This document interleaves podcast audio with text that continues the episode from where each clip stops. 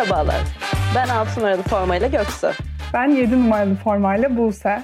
Hem kendi hikayelerimizi anlatacağımız hem de yolu sporun herhangi bir dalından geçmiş insanları konuk alacağımız 6 artı 7 podcast kanalımıza hoş geldiniz. Hazırsanız spora ve sporcuya dair ne varsa konuşacağımız bölümümüze başlıyoruz. Herkese merhaba. 6 artı 7 podcast kanalımızın bugünkü bölümüne hoş geldiniz. Bugün Muğla Sıtkı Koçman Üniversitesi Beden Eğitimi bölümünde araştırma görevlisi olan, aynı zamanda bu senin kuzeni, aynı zamanda uzun bir handball geçmişi olan Derya Sakallı bizlerle beraber. Hoş geldin, nasılsın? Hoş buldum, iyiyim. Siz nasılsınız? Biz de çok iyiyiz. Heyecanlıyız. Hem bu senin kuzeni olduğun için heyecanlıyım. Hem de sporun içinden gel, gelen biri olarak seni konuk aldığım için heyecanlıyım. Ee, önce kısaca kendinden bahseder misin? Tabii. Ben Derya Sakallı. 30 yaşındayım. İzmirliyim. 2016 yılından beri Muğla Sıtkı Koçman Üniversitesi Spor Bilimleri Fakültesi Beden Eğitimi ve Spor Öğretmenliği programında araştırma görevlisi olarak görev yapıyorum. Aynı zamanda üniversitemiz Sağlık Bilimleri Enstitüsü'nde de beden eğitimi spor ana bilim dalında doktora öğrencisiyim. Göksu biraz böyle ilk başta söyledi ama aslında uzun da bir handball geçmişin var. Yani sen spora nasıl başladın, bu branşı seçme sebebin neydi? Biraz onlardan bahseder misin? Aslında spora ilk olarak ablam ve kuzenimle birlikte gittiğim yüzme kursuyla başlamıştım. Okula bile gitmiyordum o dönemde öyle hatırlıyorum. Sonra jimnastik ve basketbol branşlarını da denedim kısa bir süre ama çok mutlu hissetmiyordum kendimi aslında onları yaparken. Sonra e, ablam handball'a başladı. Ben de onunla birlikte bir gün antrenmanını izlemeye gittiğimi hatırlıyorum. Yani geçmiş çok hatırlamıyorum tarih olarak ama e, lisansım e, 2002 yılında çıkmış. Yani 9 yaşındaymışım e, o zaman. Ablam handball oynuyordu. E, onu izlemeye gittiğimde inanılmaz keyif aldığımı hatırlıyorum. Sadece izlerken bile evet ben de bunu yapmalıyım diye düşünmüştüm.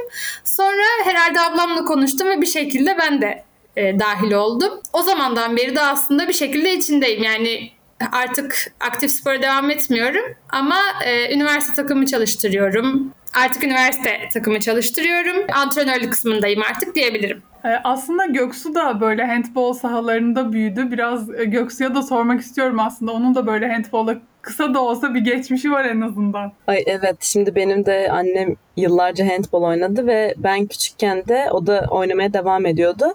İşte ben de valla kaç yaşındaydım hatırlamıyorum ama 3-4 yaşlarındayken onunla beraber antrenmanlara gidiyordum. Ve hani o takımda maskot gibi bir şeydim yani. Böyle saçlarımı örerlerdi, ablalar benimle oynarlardı falan. Ondan sonra onların antrenmanlarına gittiğimde de işte top peşinde koşmaca. Onlar ısınmada oyun oynarken onlarla beraber oynuyordum falan. Ondan sonra hani biraz daha büyüdükten sonra acaba olur mu falan diye böyle bir oynamayı denedim. Ama benim tabii ki çok kısa sürdü. Çünkü çok mücadele gerektiren bir spor. Bana dokunduklarını böyle cimciriyorlar falan ben ağlıyordum. O yüzden hızlı bir bırakışa sahip oldum bu şekilde handbolu. Ama izlemesi evet. Şimdi bir de annem oynadığı için hala daha veteran oynuyor ve ben hala da onun maçlarına gidiyorum. Keyifli yani benim için hani bildiğim bir spor bir de. Benim hoşuma gidiyor izlemek ama sadece izlemek. ya özellikle şeyde kesinlikle katılıyorum böyle çok temas gerektiren bir spor olduğu için ben Derya ablamla Duygu ablamla maçlarına gittim yani o dönemde çocukluğumda hatırlıyorum. Hani çıkarken şey falan diyordum ya inanılmaz nasıl hani hakem nasıl görmüyor şu an yaptıklarını falan diye böyle ben tribünden çıldırıyordum. Çünkü böyle formaları yırtılıyordu işte her yeri morarıyordu falan. E tabi voleybolda öyle çok fazla temas gerektiren hani bir durum olmuyordu. En fazla işte kendin yere düşersen bir yerine bir şeyler olabiliyor. O anlamda gerçekten benim de küçükken böyle gözümü korkutuyordu yani handball. Peki sen de yani küçük yaştan beri sporun içindesin ve bu sporla beraber bir okul hayatı geçirdin. Sana soracağım birinci soru hem e, sporculuk döneminde bu okul sporu nasıl bir arada götürdün? Ve ikinci sormak istediğim de şu. Şu an olayın aslında diğer tarafındasın. Hani senin sporcuların var ve okulla ikisini de aynı anda götürmek zorundalar. Hani o zaman neler yaşadın, neler hissettin ve aynısını şimdi öteki taraftan bakınca neler görüyorsun ve sence neler değişse daha sporcular rahatlar? Şimdi ilk olarak benim başladığım yıllarda sonuçta e, ilkokul, ortaokul dönemi dersler çok zor değildi.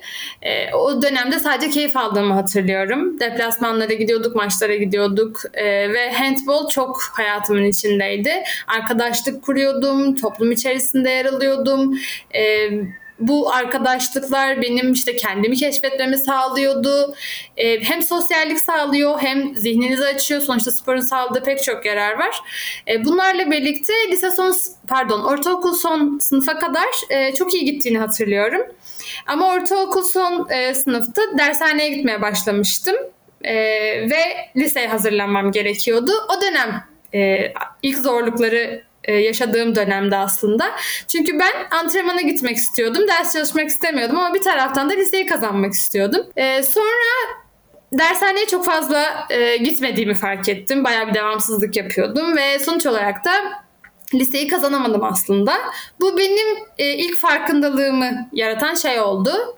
Düz liseye gitmek zorunda kaldım ve e, evet gerçekten de ders düzgün ders çalışmazsam, planlı ders çalışmazsam bir yerleri kazanamayacağımı, onların sadece hayal olarak kalacağını fark ettim. Lisede de aslında ders çalışmaya daha çok ağırlık vermeye çalıştım. Yani Buse de bilir bunu zaten. İşte bir koltukta iki karpuz taşınmaz meselesine dönüyor.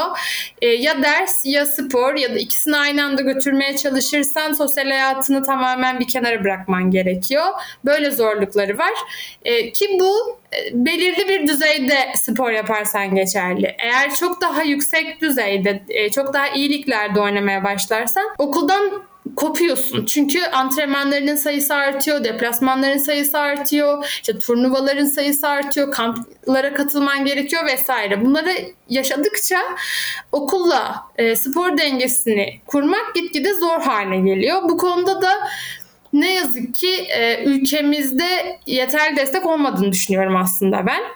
Ee, ben kendimden bahsedeyim. İşte lise sürecinde aslında yaşadığım farkındalık yani ders çalışamadığımı ve sporla gidecekse benim e, iyi bir üniversiteyi, farklı bir bölüm en azından kazanamayacağımı fark ettim. Sonra bir dönem sporu bıraktım ve dedim ki evet derslere odaklanayım. Ama lise son sınıfa geldiğim zaman arkadaşlarım İstanbul'da e, Doğa Koleji'nden bir burs kazanmıştı.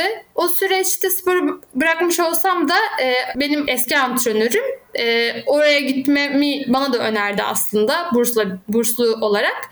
Sonra dedim ki evet çok daha iyi bir okul işte özel okulda daha iyi imkanlarla e, belki de çok daha güzel bir eğitim alabilirim. Düz lisede okuyordum sonuçta. Dedim ki ben gideyim. Sonra gittim ve o yıl liseler arası dünya şampiyonası vardı. Burs alma sebebimiz de tabii ki bir bakıma dünya şampiyonasına katılmak içindi. Ona hazırlanmak içindi. Bu sebeple e, son sınıf da benim için bayağı bir hayal kırıklığı oldu okuldaki öğretmenler etüt koysa da aslında e, iyi bir üniversite kazanmak için yeterli değildi benim için. Sonuçta istediğim bölümü kazanamayacağımı bildiğim için üniversite sınavının ikinci aşamasına bile girmeden aslında İzmir'e geri döndüm İstanbul'da. Ben yani kendi açımdan bile spor eğitim ilişkisinin Türkiye'de çok kolay dengelenemediğini düşünüyorum. E, sadece ortaokul lisede değil, üniversitede de belli seviye spor yaparken ders çalışmak çok zorlayıcı oluyor aslında. Dediğim gibi antrenmanlar, kamplar, deplasmanlar zaman alıyor ve geriye kalan zamanda da ders çalışmak büyük bir adanmışlık gerektiriyor aslında. Üstelik e, eğer işte üniversitedeyseniz ne kadar yardımcı olunmaya çalışılsa da belirli bir işte ders devam zorunluluğunuz var. Sınavlara girmek zorundasınız. Eğer bunları gerçekleştirmiyorsanız sınıfta kalıyorsunuz.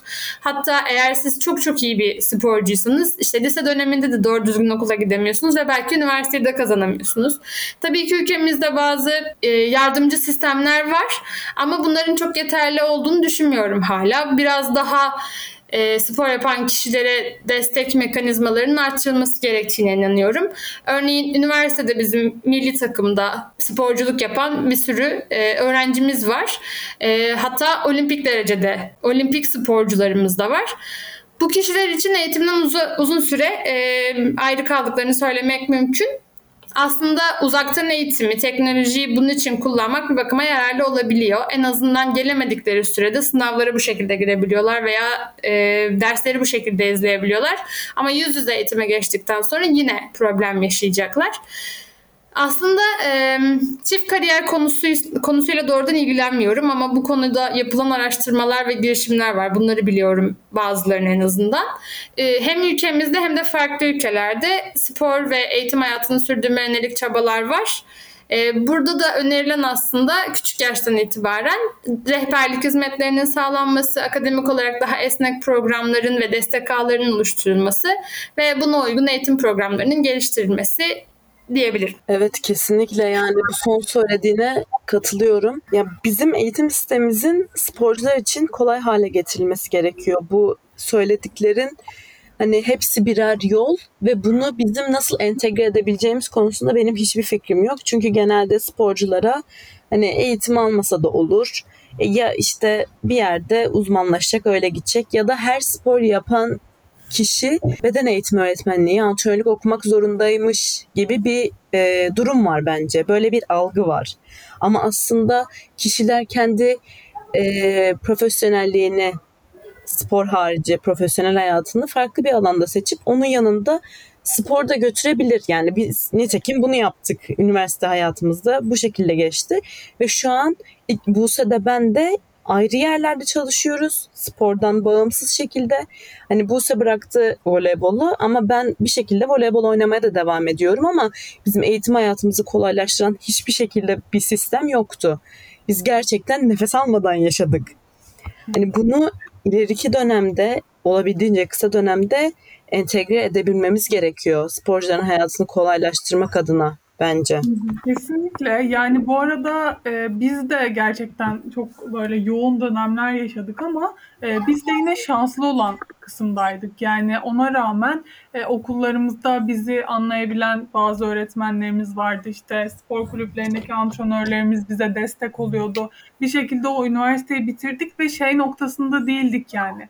Hani spor mu, eğitim mi e, o kararı vermeye zorlanmadık. O yüzden yine de ben kendimizi şanslı olarak görüyorum. Ama tabii bu noktaya gelip çok yanlış kararlar veren veya işte zamanını e, efektif kullanamadığı için farklı seçimler yapan ve farklı mesleklerde şu an belki hiç mutlu olmayan birçok e, kişi vardır tahmin ediyorum. O yüzden bu konu gerçekten böyle bilmiyorum kanayan hala da e, çoğu insanın şikayet ettiği bir konu. E, çünkü yönetmek epey zor. Ee, aslında biz biraz da senin üniversite döneminden konuşalım istiyoruz. Çünkü üniversite dönemi de yine e, her genç için oldukça önemli. E, neredeyse tüm hayatını geçireceğin o mesleği seçme yolunda çok önemli bir adım. E, senin için bu üniversite seçim süreci nasıl oldu ve bu bölümün Türkiye'deki algısını nasıl tanımlıyorsun? Ben daha önce de aslında bahsettiğim gibi lise son sınıfta İstanbul'da okudum. E, bu sebeple de e, İstanbul'da okumam işte derslere yine çok yoğunlaşamamama sebep oldu ve istediğim bir üniversite ya da bölümü kazanamayacağımı kabul etmiştim o dönemde.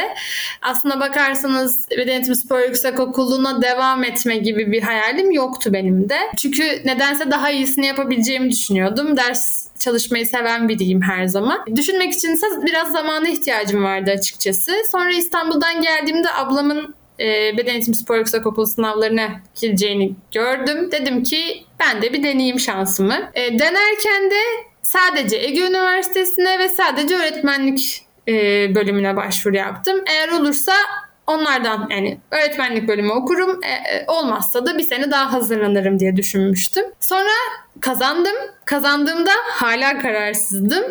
E, ve dedik ki o zaman yine ablamla birlikte ben bir hazırlık sınıfı okuyayım, tekrar düşüneyim. Sonra orada okurken işte hocalarımla konuştum, arkadaşlarımla konuştum, kendi kendime düşündüm vesaire. Zaten bu sporun içindeydim bir şekilde ve e, içinde olmam aslında kötü de bir durum değildi ve belki de besyolarda okuyan kişiler arasında işte bu çalışkanlığım benim biraz daha sevilmeme e, sebep olabilirdi. Buna yol açabilirdi.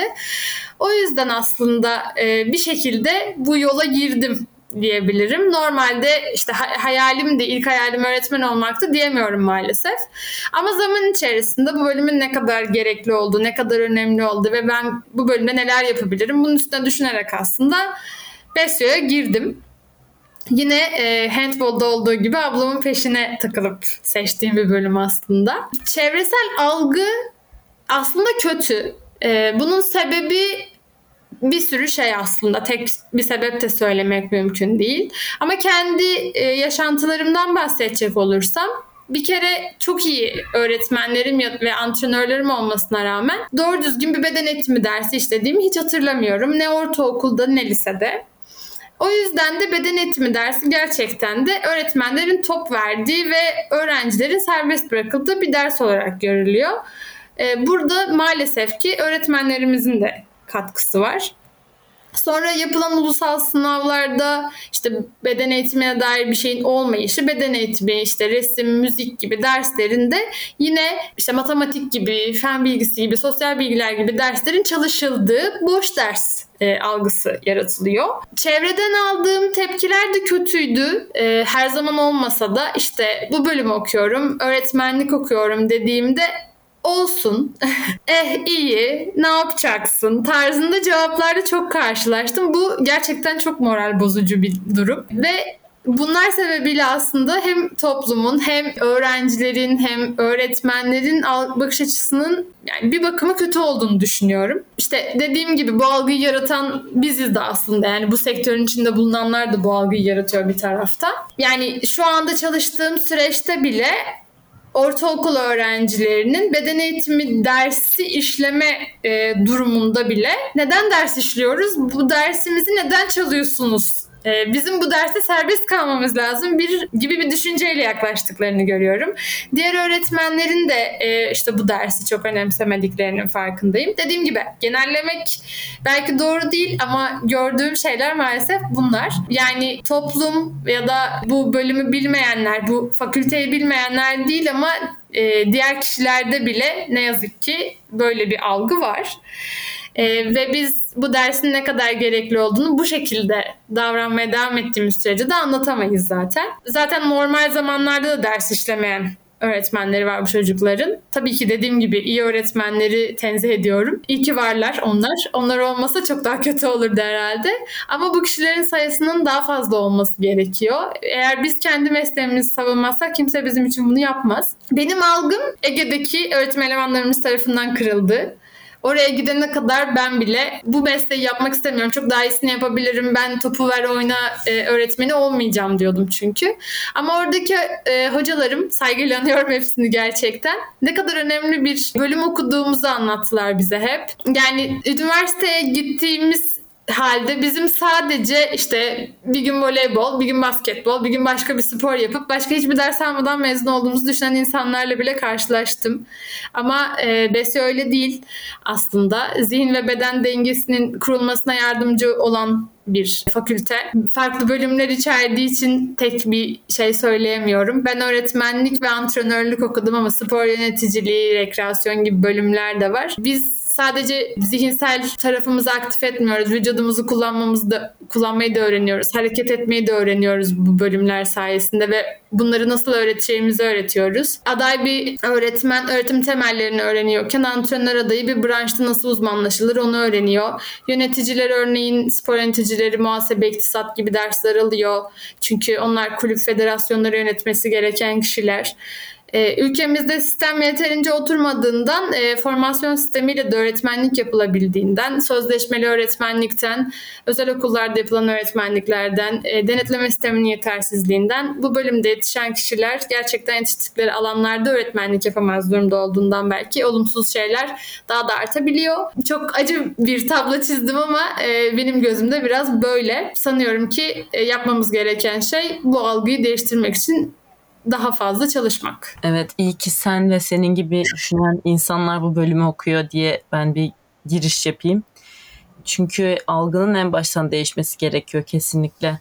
Hani ben de e, öğretmenler tarafından ilkokulda şanslı olan öğrencilerdenim. Çünkü biz de istemeyerek bile olsa o dersi sonuna kadar işledik yani her şeyiyle hani bedenimizi eğitmeyi öğrendik. Lisede falan tam olarak üniversiteye geçiş sınavına hazırlıkta kullanılan test çözmek için olan bir dersti bizim için. Onun için kullanılıyordu. Ya aslında benim iki farklı deneyimim var. Ee, özellikle beden eğitimi konusunda. Bir işte ilkokul dönemi bir de lise dönemi. Yani iki farklı aslında beden eğitimi süreci yaşadım ben de. İlkokulda daha çok elimize top verilip aslında ne istiyorsak, ne biliyorsak onu oynadığımız, sadece işte ilk ders başladığında sıraya girip rahat hazır ol, iyi dersler deyip bırakılan bir dersti yani beden eğitimi benim için ki ben o, ben o dönem yani 3. sınıfta voleybola başladığım için ben paralelinde bir kulüpte bir şeyler öğreniyordum. Yani hareket etmeyi işte vücudumu nasıl kullanmam gerektiğini en azından bir voleybolun temellerini öğrenmeye başlamıştım. Ama sınıf arkadaşlarım arasında çok yetenekli olup mesela topu çok daha iyi kullanabilen, çok daha hevesli olan birçok kişi aslında doğru yönetilmediği için e, spor kariyerini bırakın yani herhangi bir kulübe bile yönlendirilmedi. E, bunun yanı sıra lise döneminde ise tamamen e, böyle bambaşka bir deneyim yaşadık. Yani biz lise dönemindeki beden eğitimi derslerinde her ders başka bir konu işliyorduk. Başka bir işte branş işliyorduk. Ben hayatımda duymadığım sporları e, lise döneminde yapmaya başladım. Ki burada da fark yaratan şey aslında o dönemde e, lise dönemi aslında her ne kadar böyle bir tık geç gibi görünse de bazı kişilerin yeteneklerini fark etmelerine yol açtı. Mesela bizim okulda işte Semih diye bir arkadaşımız vardı. Sanıyorum onu bir yerde daha söyledim. E, o mesela e, bizim işte cirit attığımız bir ders vardı. Yani bahçede bayağı cirit atıyorduk yani böyle elimize alıp. E, mesela Semih orada çok iyi attığını fark etti. Yani çocuk da aslında bilmiyor böyle bir özelliğinin olduğunu. Çünkü hayatında hiç böyle bir şey denememiş. Ama işte o dönem denedikten sonra mesela Halkapınar'da antrenmanlara falan gitmişti. Ve böyle oradaki antrenörler de onu çok iyi şekilde yönlendirdikten sonra bir dönem oynamaya devam etti. bu. O yüzden benim de böyle iki farklı e, tecrübem var. O yüzden e, anlattıklarını kesinlikle çok katılıyorum. Önemli olan oradaki algıyı değiştirecek e, kişilerin bu alana girmesi bence de. Peki mesela bu BESYO'da sınav süreci nasıl ilerliyor? Ya da bunlar sanıyorum ki okuldan okula değişiyor.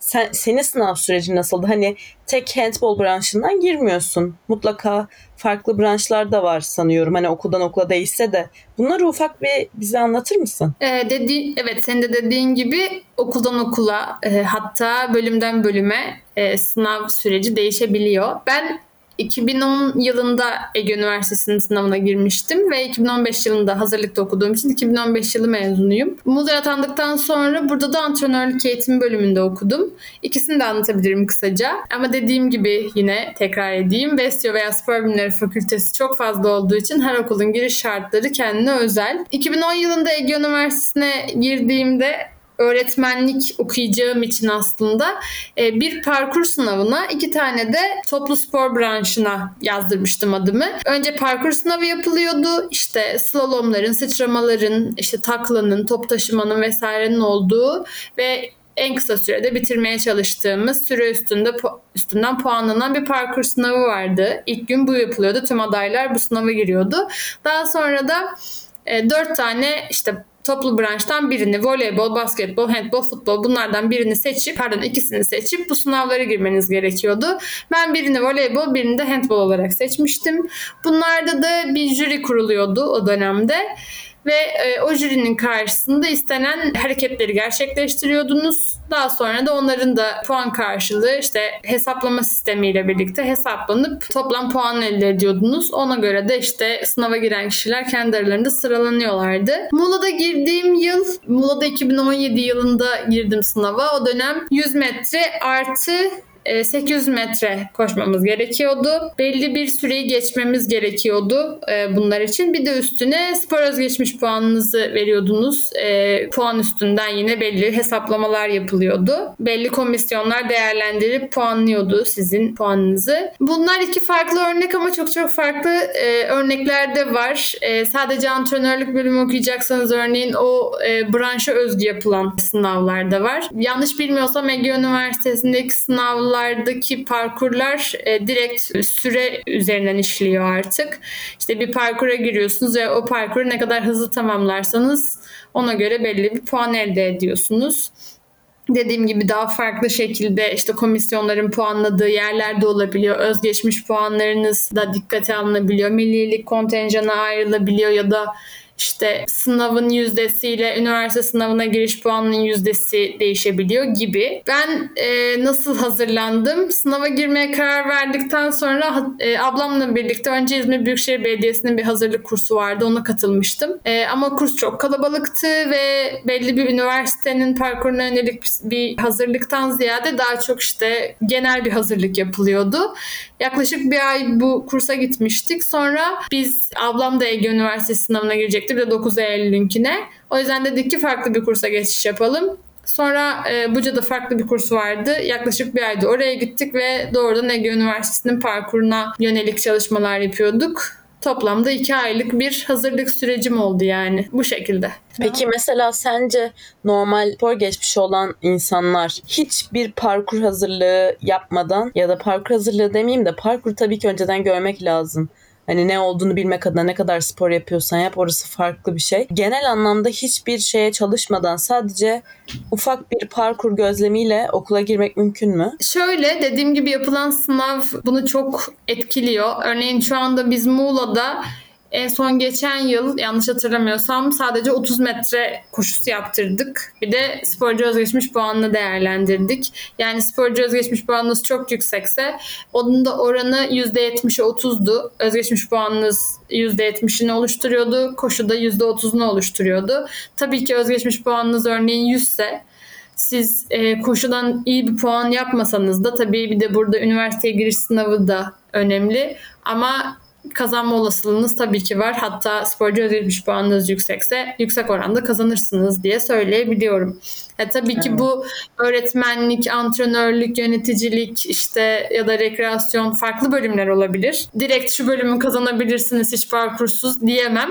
Ama kazanma olasılığınız vardır çünkü dört farklı bölüm var. Anladım. Ee, aslında yani öğretmenlik ve antrenörlük dışında farklı alanlar da olduğundan bahsettin genel olarak Besyo'nun içerisinde. Ee, peki bu beden eğitimi bölümüne girdikten sonra genel olarak bu bölümün öğrencilerini nasıl bir akademik takvim bekliyor? Yani bunu kendi alanın üzerinden bizimle paylaşabilirsin mesela. Tamam. Şimdi Besyo veya Spor Bilimleri Fakültesi. Besyo Beden Eğitimi Spor Yüksekokulu ama yüksekokul olmasına rağmen yine 4 yıllık eğitim veren bir sistemi var. Ya da Spor Bilimleri Fakültesi zaten fakülte olduğu için o da 4 yıllık eğitim veriyor.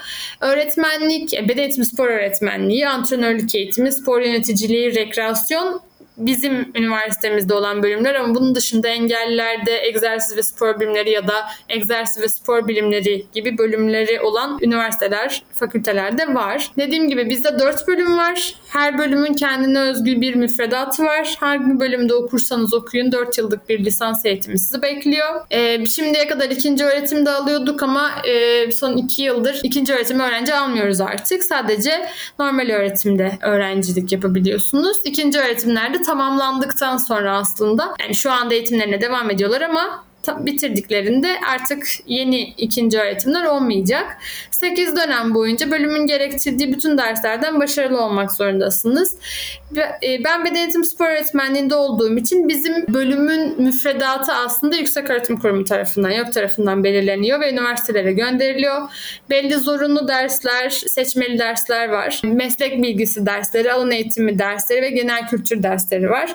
Bu derslerden 4 yıl boyunca toplam 240 AKTS almak ve bunu başarmak durumundasınız. Bizim bölümümüzde staj olarak geçen öğretmenlik uygulaması 1 ve 2 dersleri var. Ee, onun dışında işte bazı dersler uygulamalı, bazı dersler teorik, bazı dersler ikisini de gerektiriyor. Diğer bölümlerde de stajlar, bitirme tezleri gibi bölümün gerektirdiği dersler olabiliyor ve dediğim gibi devam şartınızın da olduğu bu derslerin tamamından başarılı olmanız halinde belli belgelere sahip oluyorsunuz ve çeşitli alanlarda çalışabiliyorsunuz aslında. Böyle diyebilirim. Peki bu bölümü bitirdikten sonra neler bir kariyer yolu olabilir? Mesela antrenörlük bitiren evet branşına göre antrenörlük yapıyor. Öğretmenlik bitiren öğretmenliğe devam edebiliyor. Veya bunlardan sonra bir e, akademisyenlik olabilir, doktora gibi evet. devam edebilir. Ama bu yöneticilik ve rekreasyon alanına aslında çok hakim değiliz bence genel olarak. Hani zaten onlar çok üniversite gibi de hani bir şey görünmüyor diyeyim dışarıdan bakıldığı zaman insanların yorumladığı Aa, on, hani o ne olarak geçiyor. Hani birazcık da bunların bir kariyer yolundan bize bahseder misin? Aslında spor yöneticileri yani kulüplerde, federasyonlarda spor yöneticisi olsunlar diye yetiştiriliyorlar ama Türkiye'de maalesef onlar çalışmıyor. e, Farklı kişiler çalışıyor yönetici pozisyonunda. Ama aslında spor yöneticileri işte Gençlik Spor Bakanlığı'na bağlı birimlerde, spor federasyonlarında, spor kulüplerinde uzman olarak çalışması gereken kişiler ki e, son yıllarda spor uzmanı olarak atanabiliyorlar yine KPSS'ye girdikten sonra. E, rekreasyon bölümü biraz daha farklı. Onlar da rekreasyon uzmanı olarak mezun oluyorlar. Çok farklı alanlarda çalışabiliyorlar. Yine turizmde çalışabiliyorlar ya da farklı spor salonlarında e, çalışabiliyorlar. E, sportif etkinliklerin öğretilmesinde, bunların organizasyonunda görev alıyorlar. E, yine o bölümlerde okuyan kişiler de formasyon alıp yani hem antrenörlük hem yöneticilik hem rekreasyon bölümünde okuyanlar formasyon alıp öğretmenlik yapabiliyorlar. Antrenörlük belgesi alıp antrenörlük yapabiliyorlar. İşte salonlarını açabiliyorlar. Kendileri özel çalışabiliyorlar gibi pek çok sektörde yer alabiliyorlar aslında. Derya ile kaydettiğimiz bu bölümü ikiye böldük. Bölümün diğer kısmına da bir sonraki hafta ulaşabilirsiniz. Önümüzdeki hafta Derya ile sohbetimizin ikinci kısmında görüşmek üzere.